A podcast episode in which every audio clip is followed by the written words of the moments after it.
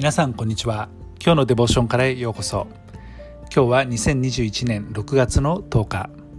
今日の聖書箇所はエペソビトへの手紙6章4節。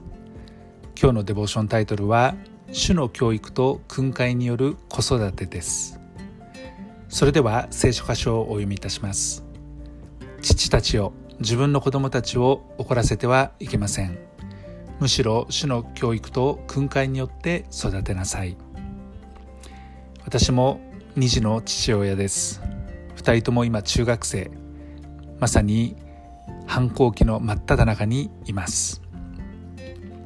この言葉は私父親としてずっしりと来る言葉になりました。子育てにおいて父親に命じられていることが子供たちを怒らせないことだというふうに書いてあるからですね。私と子供たちの会話の中で子供たちが怒る時があります。その理由は何だろうって考える時に私はその理由をよく見極める必要があります。子供たちの自己中心的な思い反抗心から来ているのか。それは罪の結果としての怒りなのか。それとも私の方に問題があって子供を怒らせてしまっているのか。問題がどちらにあるのか。もしくは両方にあるのかよく見極めなければなりません。主の教育と訓戒によって育てなさいというふうに書いてありますけれどもこれは一言で言えば愛を持って接しなさいということではないでしょうか。私たちの神は愛だと言っています。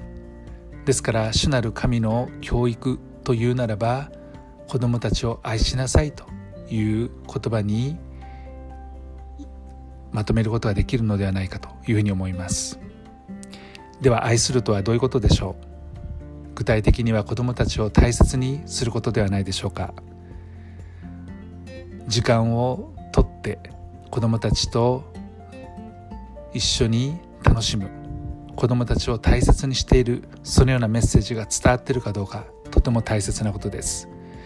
何か約束したのであればその約束をしっかり守ってそしてあらゆる犠牲がかかるかもしれませんけれどもそのことも喜んで捧げて子どもたちに自分が本当に愛してるんだ大切にしてるんだってことを伝えること。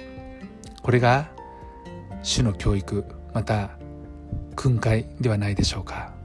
この訓戒って言葉には罪の道に歩まないようにまた罪から離れて歩むように戒めまたガイドすることも含まれます。子どもたちはとても好奇心旺盛です。しかしまだ人生においては多くの経験を積んでいないがために未熟であり無知であったりします。ですから親が命じた神の命令を守ることで子どもたちは守られることができますね。神の憐れみによって子どもたちは罪から離れ続けることができるかもしれません。私は高圧的にならないように気をつけています。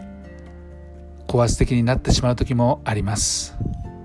そんな時子供たちは人格者であるってことを思い出してですね私が間違えているならば素直に認め謝ることができるスタンスでいること。特にプライドを捨てなければそれはできませんし弱さもできれば隠したいですけれども見られてしまっている。そういう中にあって本当に子どもの信頼を勝ち取ることのできるような何でも話し合えるような関係を築いていくことができたらなというふうに思います。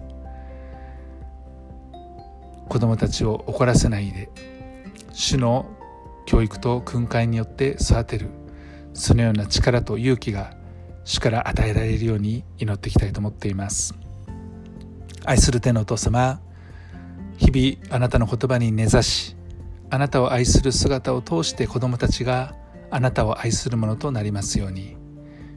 どうかあなたの知恵と力と勇気を私にまた子どもたちにお与えください。主イエス・キリストの皆によってアメン。今日も皆さんの歩みの上に神様の豊かな祝福がありますように。